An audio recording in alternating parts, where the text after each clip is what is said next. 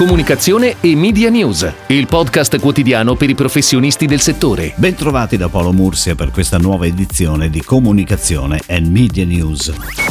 Oggi ripercorriamo alcune delle notizie arrivate dalle agenzie la settimana scorsa. È on air da domenica la nuova campagna di olio Carapelli curata da VML Young Rubicam.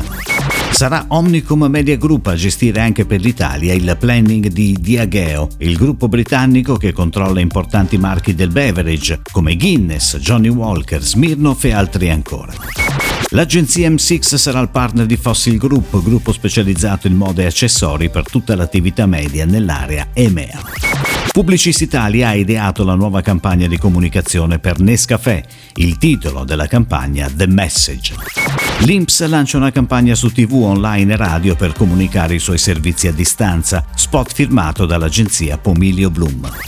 Nestlé ha scelto Wunderman Thompson come agenzia a cui affidare lo sviluppo della nuova comunicazione di due brand storici, Baci Perugina e Perugina.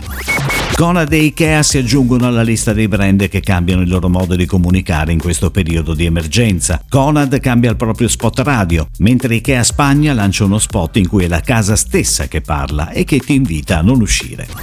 Il 18 marzo è partita la campagna di DHL Express Italy, hashtag Noi ci siamo DHL, la firma è quella di SG Company.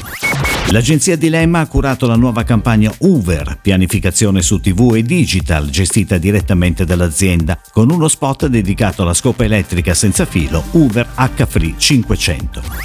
È tutto, grazie. Comunicazione e Media News torna domani. Comunicazione e Media News, il podcast quotidiano per i professionisti del settore.